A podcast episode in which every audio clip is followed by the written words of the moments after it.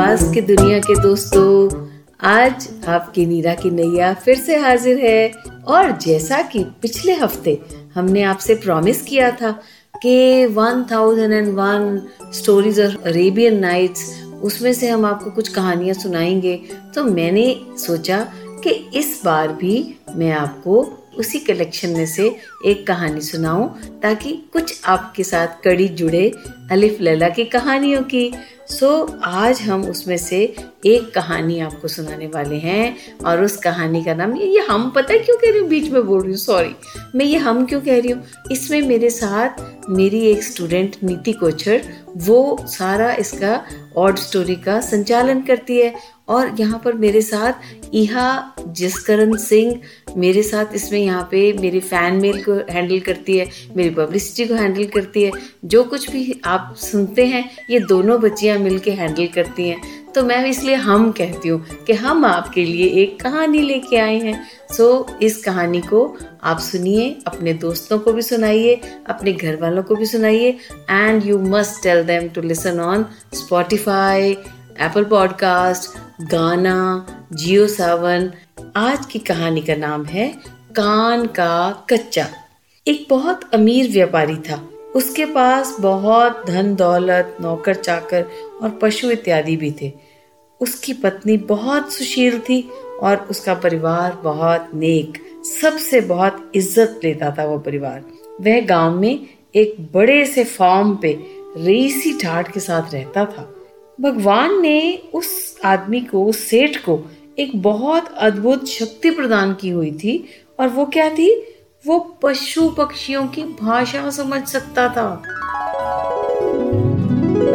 वो पास बैठ के पशु पक्षी कुछ भी बातें कर रहे होते थे तो हम तो समझते थे चिड़िया चीची कर रही हैं।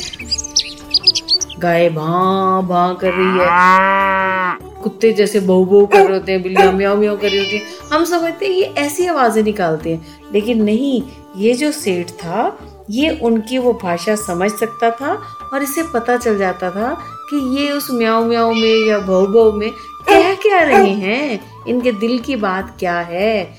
लेकिन उसको ये बहुत बड़ा डर डाला हुआ था किसी ने कि अगर कभी भी ज़िंदगी में किसी को पता चला कि तुम ये सुन सकते हो, तुम्हारी उसी दिन जान चली जाएगी। तुम उसी दिन वहीं के वहीं मर जाओगी। तो वो बेचारा डर के मारे ये बात किसी को कहता नहीं था। तो ऐसा हुआ कि उसके पास एक गौशाला में एक बैल था और एक गधा था, जो अपने अपने छप्पर के नीचे अलग अलग खूंटे पे बंधे रहते थे। And that businessman he was always having good time with his family उसी जगह पे जहाँ पे वो जानवर बंधे हुए थे, तबेले में, बाहर एक खुला आँगन सा था। वहाँ पे वो अपने परिवार के साथ बैठ जाता था और शाम को बैठ के अपने बाल बच्चों का हाल पूछता था। नौकर चाकर उसके आसपास मंडरा रहे होते थे, उसकी सेवा करते थे। तो उसे एक दिन बैल के बातें करने की आवाज़ सुनाई दी। ध्यान से सुनिए। बैल जो है ना, अपने पास में बंधे हुए दूसरे छप्पर के अंदर बंधे हुए गधे से बातें कर रहा था। वो कहता है, ओ खुदा के बंदे, क्या ऐश है तेरी? क्या ठहठ है तुम्हारे? क्या बढ़िया सेवा होती है तुम्हारी? तुम्हारे आसपास कितनी सफ़ाई है? रोज पानी का छिड़काव किया जाता है। और नौकर जाकर तुम्हारी मालिश करते हैं। कोई नौकर आपको बढ़िया सा चारा खिलाता है, कोई साफ़ सुथरा पानी पिलाता है। वाह भाई वाह, क्या कहने हैं तुम्हारे? और एक तरफ़ मैं हूँ। दुखों का मारा, सूरज निकलने से पहले ही मेरी गर्दन पे भारी भरकम हल बाँध दिया जाता है और सारा दिन मुझे भरी गर्मी में खेत जोना पड़ता है। मैं खेत जोता रहता हूँ। मुझसे ज़बरदस्ती इतना काम लिया जाता है, इतना काम लिया जाता है, जितना कि मेरे बस में भी नहीं होता। मुझसे तो मार खा खा कर खेतों में सुबह से रात तक कितना काम करवाया जाता है और ये सेठ सब कुछ करवाता है। मेरी गर्दन छिल जाती है, मेरी टांगे दुख रही होती हैं और रो रो कर देखो मेरी आँखें सूज गई हैं। मेरा हाल बेहाल है। फिर मुझे लाकर इस गंदी सी गौशाला के खूंटे से बाँध दिया जाता है और रूखा सूखा घास आदि खाने के लिए चारा डाल दिया जाता है। मैं यही ज़मीन पर गोबर और कचरे के ऊपर सो जाता हूँ। मेरी सांस बदबू से भर जाती है। मुझे सांस नहीं आती। और उधर देखो तुम्हारी तरफ़, क्या गधों के शहजादे, क्या ठाट है तुम्हारे? साफ़ सुथरे धुले धुलाए फर्श पे आराम से टांगे पसार कर पड़े रहते हो और उठते भी तब हो जब कभी कभार सेठ को शहर में जाके कोई काम पड़ता है तो वह तुम पर सवार होकर मज़े मज़े से शहर जाता है और जल्दी ही उस दिन लौट भी आता है। तो एक तरफ़ मैं हूँ जो मेहनत करके करके इतने कष्ट सहता हूँ और दूसरी तरफ़ तुम हो जो आराम ही आराम करते रहते हो और सुखी ज़िंदगी बसर करते रहते हो। मुझे लानते पड़ती हैं और तुम्हारी तारीफें होती रहती हैं। उस बैल के रोने को सुनकर और उसके बुड़बुड़ाने से तंग आकर गधा आखिर कहता है वो अकल के दुश्मन, मूर्खों के सरताज, तुझे लोग सही में मंदबुद्धि कहते हैं। तू तो इतना सीधा है कि एक बकरी भी तेरा फ़ायदा उठा सकती है। तुझे कोई भी उल्लू बना सकता है। बस दूसरों के लिए काम करते जाना, गालियाँ सुनते जाना, काम करते जाना, गालियाँ सुनते जाना, यही तो तेरी किस्मत है, सही में यही है। चल, अब मेरी बात ध्यान लगा के सुन। तेरी ज़िंदगी मेरे जैसी मस्त हो जाएगी। ध्यान से मेरी बात सुन। कल जब सेठ के नौकर तुझे तेरे खूंटे से बदबूदार शेड में बांधने आए तब तुम अपने अगले और पिछले खुरों को ज़ोर ज़ोर से ज़मीन पर पटकने लग जाना। अपने को दीवारों से मारने लग जाना, उन्हें धकेलने लग जाना। तुम्हारे आगे चारा डाले तो लपालप खाने मत लग जाना। जब सुबह खेत में जाकर हल को तुम्हारी गर्दन पर रखें तो उसके भार से वहीं ढेर हो जाना। ऐसे ज़मीन पे गिर जाना कि जैसे तुम तो उठा ही नहीं पा रहे हो। दोबारा वहाँ से उठना मत ज़मीन से। और फिर अगर कोशिश करे तुम्हें संटिया मारे तो उठ उठ कर फिर गिर जाना। चाहे वो कितना ही खींचे और हिलाए। फिर जैसे ही वह तुम्हें शाम को घर लेकर आए तो रास्ते में बड़ी मुश्किल से चलना और बढ़िया बिनोले का चारा भी डालें तो चारों टांगे ऊँची उठा के उल्टा लेट जाना। खाने में बिल्कुल रुचि मत दिखाना। बस थोड़ा सूंघना और सूखी घास खाकर बीमार बनकर पड़े रहना। ऐसी बीमारी का नाटक एक दिन, दो दिन ज़रूरत पड़े तो तीन दिन भी करते रहना। बस फिर क्या? मेहनत मुशक्कत से आराम ही आराम रहेगा। जब बैल ने ऐसा सुना तो वो कहता है गधों के सरताज, तुम्हारा लाख लाख शुक्रिया। तुमने बिल्कुल बजा फरमाया।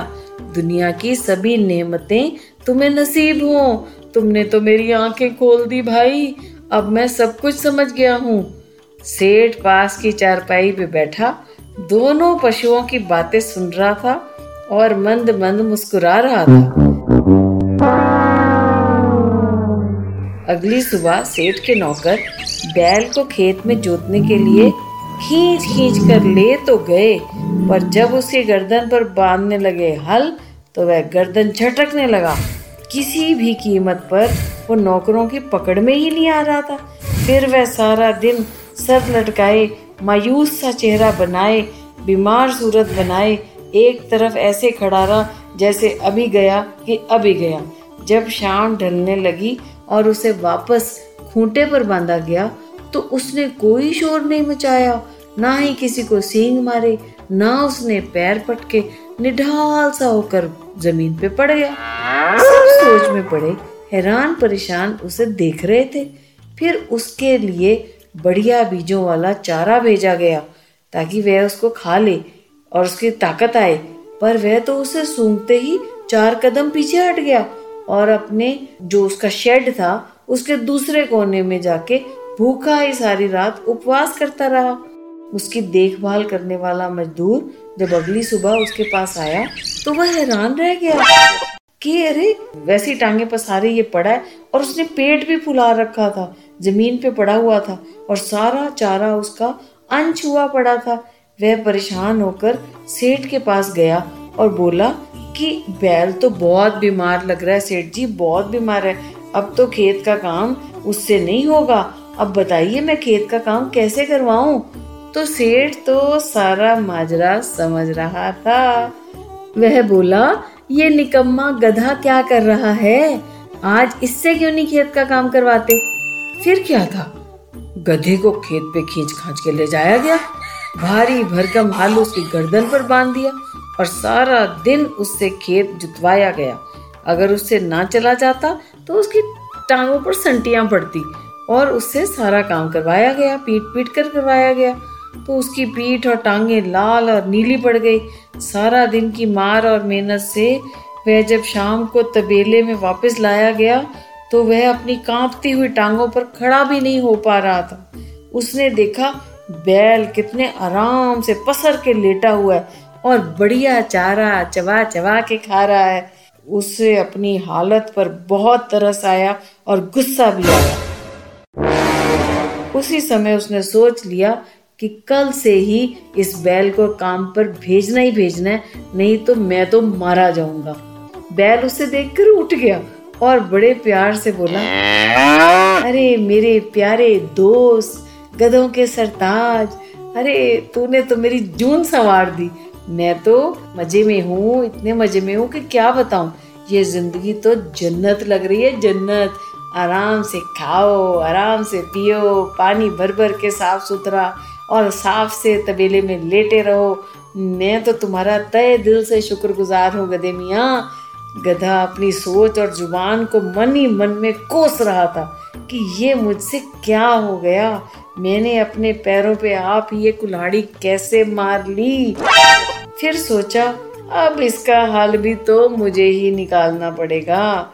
वह बैल से मुखातिब होकर बोला, बैल भाई, अपनी खैर मनाओ। ज़्यादा आराम करने की मत सोचो। मैंने आज सेठ के आदमियों को खेत में काम करते वक्त बातें करते हुए सुना है। पता है वो क्या कह रहे थे? वे कह रहे थे कि सेठ बैल के बीमार होने से बहुत परेशान है।